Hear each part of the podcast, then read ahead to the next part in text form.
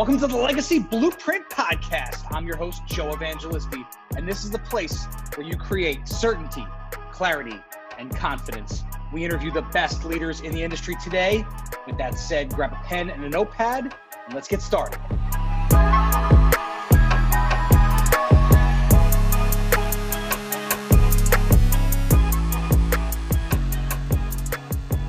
All right. So Stephanie, welcome to the show. I appreciate you being here today. Thank you. Well, thanks for having me.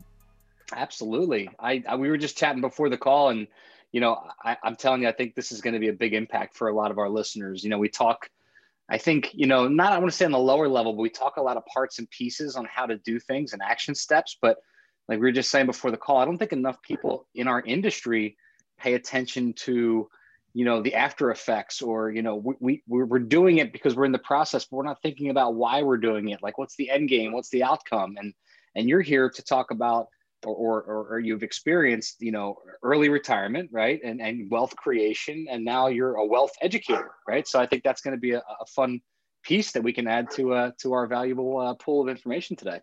Well, great. I'm excited so, to talk. Absolutely. So maybe give us a little bit of background and, you know, kind of talk about uh, Erbe, Erbe uh, Wealth. You're the C E O of Erbe Wealth, and and uh, I just learned that that's a German. Say it again. It's a German. It's a, it's the German word for legacy. It's sort of a nod to my to my dad, who he kind of passed away pretty suddenly uh, about fifteen years ago, and I always liked the word legacy because uh, I'm about third generation entrepreneur, and uh, so I I've felt that was a nod to my dad. Um, so I, I like that word. Um, I I want other people to create legacies in their, their own lives. And that's kind of my Absolutely. Right now. Well, that's why we call it the Legacy Blueprint. And so yeah. um, I love it. I'm sorry to hear about your dad, but I think that obviously you're creating massive impact and you're about to leave a legacy. So, so tell us a little bit about what that looks like. Sure. Yeah. Well, I... Well, I quit my W two job in two thousand six and uh, became an insurance agent. And uh, I, I always loved real estate. So all along, I was sort of investing in, in real estate as I went. Um, my friends and some of my colleagues approached me, you know, as I became more successful at that, uh, to try to be involved in some of my investment deals over time, and it just sort of grew um, to where, oh, in two thousand sixteen, I, I started doing syndicated deals. And that's just, all that means is uh, we're buying larger pieces of real estate and having, so, you know, anywhere from ten to one hundred investors, depending on the size of the property that come in. And, um, I dealt mostly with the investors, and uh, they're wealthy, and I learned a lot from them. And that sort of, for me, like you were saying, is just kind of a mindset change that something clicked one day. I, I think that I had a lot of single family homes that I was holding and expecting to hold until I retired and, you know, have a, have a bit of a cash flow, but nothing that, you know, you could retire off of. But then I started, you know, going through these wealthy, I would talk to the wealthy investors and kind of learn from them, actually, that they don't let their money sit ever. Uh, it's never sitting, it's always working. And uh, so from that, I, I just realized I had a lot of equity that's just sitting, making nothing, and uh, started to uh, sell those properties and, and invest the money in, in our syndication deals. And within three years of that mindset change, I, I'm retired. I, I sold my insurance agency uh, at the end of last year. So it's pretty powerful um, to, so powerful. to m- money the way that they do. I love it. And I'm sitting here smiling because I'm literally in that process, that phase right now. You know, we did a thousand fix and flips in the last fifteen years, and we accumulated a bunch of single families. And about three years ago, Uh, my my partner and I looked at each other and we're like, what are we doing? This is madness. We can't scale this. It's like, yeah. we're both about to have a, a stroke from a pressure and, and, the, and the movement. And so we, we moved to syndicated deals. We started doing self-storage development, much, much bigger scale.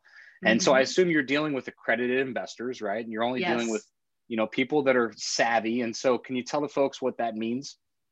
Well, an accredited investor just means that someone who has a net worth of a million dollars or more, if they don't have that, they can qualify based on their income. They just need to, uh, if they're a single person, they need to make over two hundred thousand. If they're a married couple, they need to make over three hundred thousand a year. And then they can get involved. It's pretty much that simple. Got it. Got it. And so when you do your syndicated deals, I mean, what what is generally the threshold for like the barrier of entry for getting into those deals with those accredited investors? And you're not taking, you're not taking one thousand dollar increments, right? No, no. I, all of ours require one hundred thousand dollars for um, the minimum investment to get in. Yeah. Gotcha. Gotcha. So that's, I mean, it's a different conversation, right? Than, mm-hmm. than, you know, maybe your standard fix and flip, or you're trying to get, uh, you know, your uncle and your cousin and your, and your sister and brother, and everyone's chipping in twenty-five grand, right? This is, this is a educated, you know, investor. This is not their first deal. Um, what does that conversation look like? How does, how does it change the dynamic from, you know, kind of where you were to, to what you do today? Well, um, I think what's happened over time is I've, it's been word of mouth. That's, that's spread a lot. Um, so to get the larger investors interested, as well as uh, I work with really the top of the line people who the team, uh, wealthy people are very interested. I was talking to someone about this um, a few days ago, just that the wealthy, they, they look at putting their money into people, into uh, actual uh, pieces of property that are compelling to them, into business plans. They do those things rather than put their money into the stock market.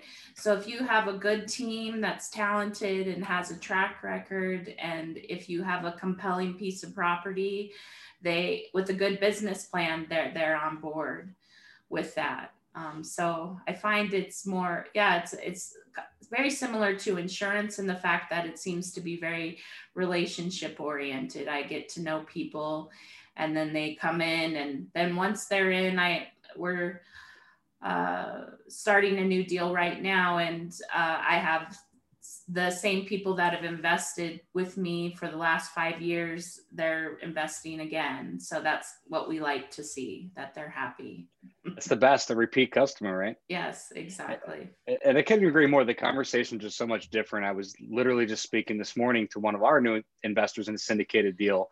And, and, and he was saying to me that he's done with the stock market, right? I've had it with traditional investing. I've had it with, mm-hmm. you know, um, the corporations and the big money controlling my money. I want to know, I want to be comfortable in knowing the team that I'm investing in. He said something to me like, you know, I can't call Elon Musk if I want to, I, you know, yeah. but you, I can call Joe. Yes, thought, exactly. Interesting, right? So yeah. we're creating that dynamic. Yeah, I, I had a, a interesting conversation with one of my investors who was a mortgage broker for many years. He owned his own mortgage company. And he said, you know, Steph, I, I've looked at thousands, thousands of financial statements from people. And I can tell you that over, I don't know, twenty to thirty years of him doing that business, he said a very small percent, he would say under five percent of those people that became millionaires had were millionaires because of their four oh one K. Mm-hmm. All the rest of them were millionaires because of a business, um, because of investing in real estate. And that hit that particular individual really hard to be like, I'm going to do this different. But most people don't see that because uh, yeah. it's a bit out of out of the norm. I agree. I couldn't agree more. Now you talk about when you when you um, when you sent us over the, the, the your background, your bio, you say you talk about people unlearning some of those things that they were wired to learn at the beginning. Is that kind of what you're referring to? Yes. Yeah. So I think the big one uh, is if you ask a wealthy person what's more important to them, their net worth or their cash flow, they're gonna a thousand percent tell you cash flow. Uh, mm. Because if I had a, a nice, and I'm sure you had a nice net worth with, with all of your single family homes, but you didn't have much of a cash flow going on. If you don't have a cash flow and investing in the right things that give you, uh, you know, for us, it's an eight percent preferred return. And then when the property sells, it can be anywhere from twenty to thirty percent annualized rate of return. That that's going to kick pretty much anything's butt. Yeah, absolutely. As far as, uh, you know, uh, cash flow is king. Cash flow is freedom, you know, yeah. Absolutely. And another thing is, I guess, accumulation. I think that was my mindset too. I'll just accumulate these properties, or the average person is out there. I'm going to accumulate all this money in my four oh one k. I won't touch it. It'll sit there, but I'll get it someday. Um, but yet we don't know really important things like what's the tax rate going to be in twenty years? Um, mm-hmm. Will, you know, any of the rules change? How, how, what are you invested in? If you ask a lot of people, I talk and sit to people and look at their um, sheets. They've been in these products for ten, eleven years, and they don't even know what they're invested in or what their fees are. So it's kind of, I'm not a big fan of the four oh one k. Yeah, no, obviously, I, I don't think, I think a lot of us are at this, at the, at the level, um, you know, that where we're doing syndicated deals and things like that for, for that purpose, right? It is, you know, your standard return, and it's mostly tied to stock market, and there's fees, and, you know, it goes back to Tony Robbins' book that he did a couple of years ago. What's it called? Uh, Money Mastering the Game, right? Is, mm-hmm. is basically, you know, the concept of, you know, people's, you know, normal thought processes, get a great financial planner and financial advisor, invest in them and long-term. And, you know, but when you start to see all the fees, all the, all the dings, and then, you know, oh, I can't, I, I had a ten percent return this year in the stock market, but next year loses ten percent. Well, you have to make twenty to get that back, right? Where this is continuous, you know, predetermined uh, preferred rates of return, plus that kicker at the end. That's what makes it so much different. Mm-hmm. Yeah, I, I agree with that. And the, the stock market, yeah, just that, that hidden tax bill that people are going to be getting at the end of the day. I know a lot of people in this industry want to put people in the self-directed I R As, and I have uh, some investors that did go that way. But when you learn a bit more about that, it almost, I, I believe, makes sense to take the money out, face your tax consequences as as they come, and just just be done with it. Because yeah. when when you invest as a self-directed I R A, um, you, instead of taking those gains as capital gains, you're taking them as ordinary income. Uh, when, once you can access that money, which is, you know, fifty-nine and a half. And it, there's a big difference between those two tax rates. It's almost double, well, it's double yeah. uh, more uh, to take it as ordinary income. So you're saying roll it over into a Roth and pay, pay the hit, and take the mm-hmm. tax hit now. And that way, when you get to fifty-nine and a half, you never pay taxes again on that, on those draws, right? That's, yeah, that's, I don't know how popular that is, but I mean, I, that, that's what I see. Yeah. Um, there, you know, I think those, those hidden tax costs that are going to come up. I mean, just look at the way the government is spending. I don't think anyone thinks tax rates are going to go down. No, no, not yeah. this, not, not, not where we're heading. Not as yeah. quick as we're printing dollar bills. I don't think it's possible. Right, exactly. so, so Stephanie, what what did I miss? What what, what are some of the other secrets that that uh, some some higher level investors, you know, they have cash. Maybe they're in the single family game. Maybe they have that portfolio. Maybe they have the ability to refinance or sell off. I mean, the market is crazy in so many places right now where, you know, maybe they can tap into some of those rental properties and cash out. What would you recommend they do with that money? I mean, for me, I was, uh, I started, once I started looking at deals as far as what the cash flow was going to be to me, what the returns were. Um, and I compared that obviously to the money that's sitting. I got very lucky because I invested in Colorado in, um, you know, just right around the crash time. Uh, so my, I, I appreciated like gangbusters, but there wasn't anything, you know, special about what I did. So that money was just kind of sitting there, and, but truly it's just making zero. So I think you really, that's another thing the wealthy really examine pretty closely is they, they say, well, if I have it here, this, this is what I'm making. If I have it here, I'm making this.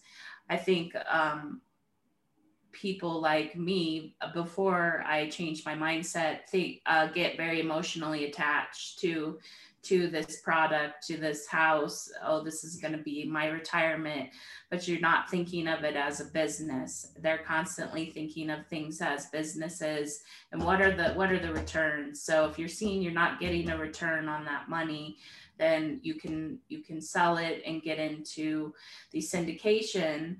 Depending on what kind of syndication you can get, you can get a lot of write-offs that people, I know I have a lot of real estate agents that are in the residential game that are like, well, don't you want to do a ten thirty-one or, or something like that? I, I'm just a big fan of getting, getting the tax, uh, taxes out of the way and moving forward.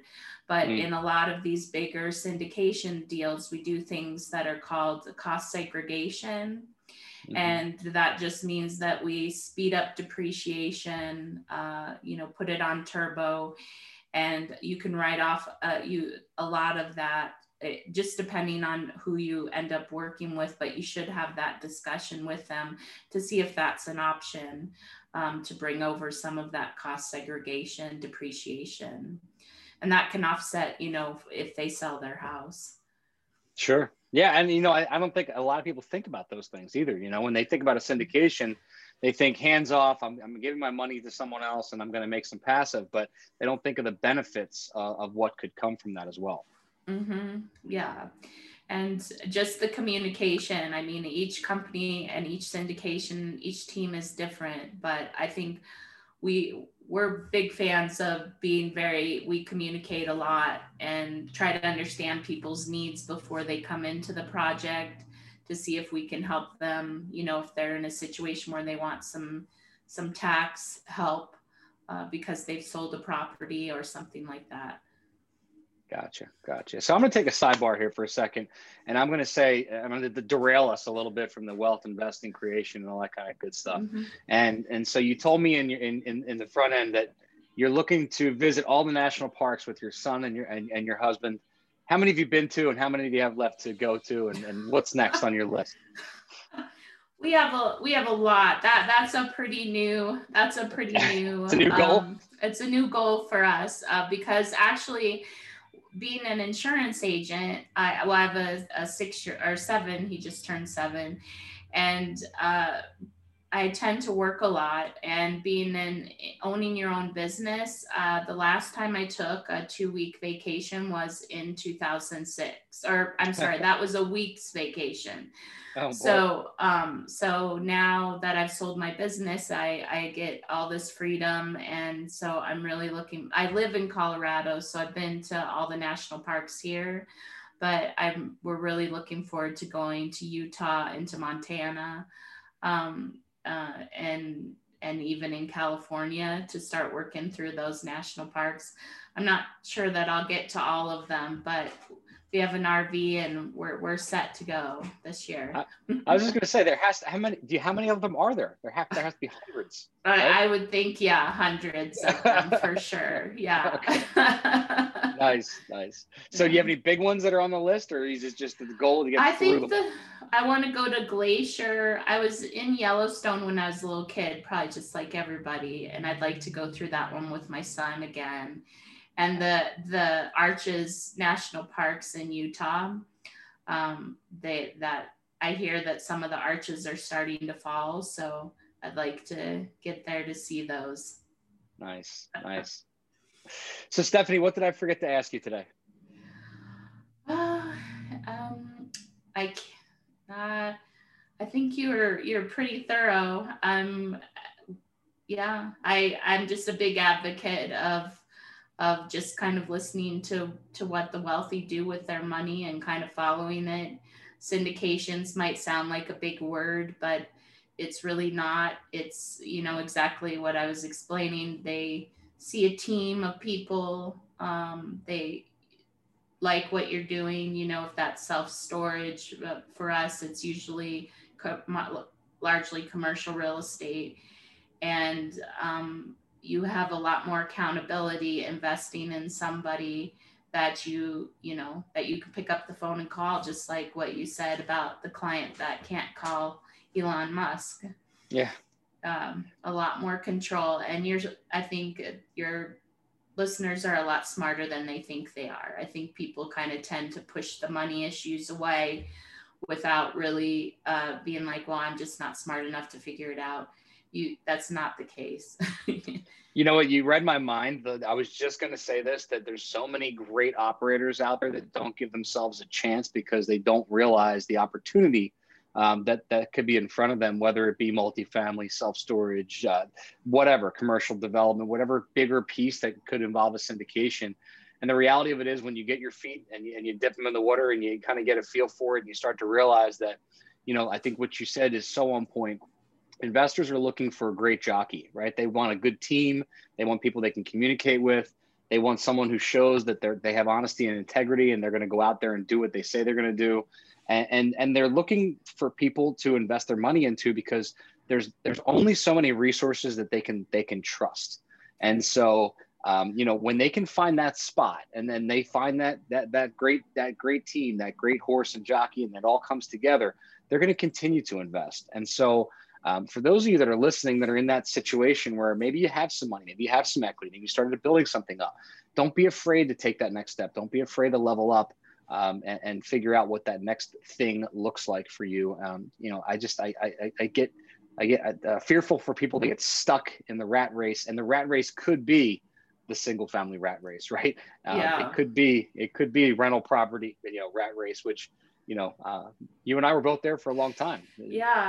And I, let me tell you, I sold, I have one more that I have under contract that'll go in uh, April. And uh, then I sold one in November, and I can't tell you just the wait, like, especially here in Colorado, it gets cold, and mm. um, really, really got super cold a few weeks ago. And, you know, you get that tension, like, are you going to get a call about something going on? And then I'm like, wait, I don't have to worry about that anymore. So that was a nice yeah. feeling. It's awesome. It's awesome. Yeah. Well, Stephanie, you really brought a lot of great content today, a lot of good education for our, uh, you know, our listeners. Where can people get a hold of you and learn more?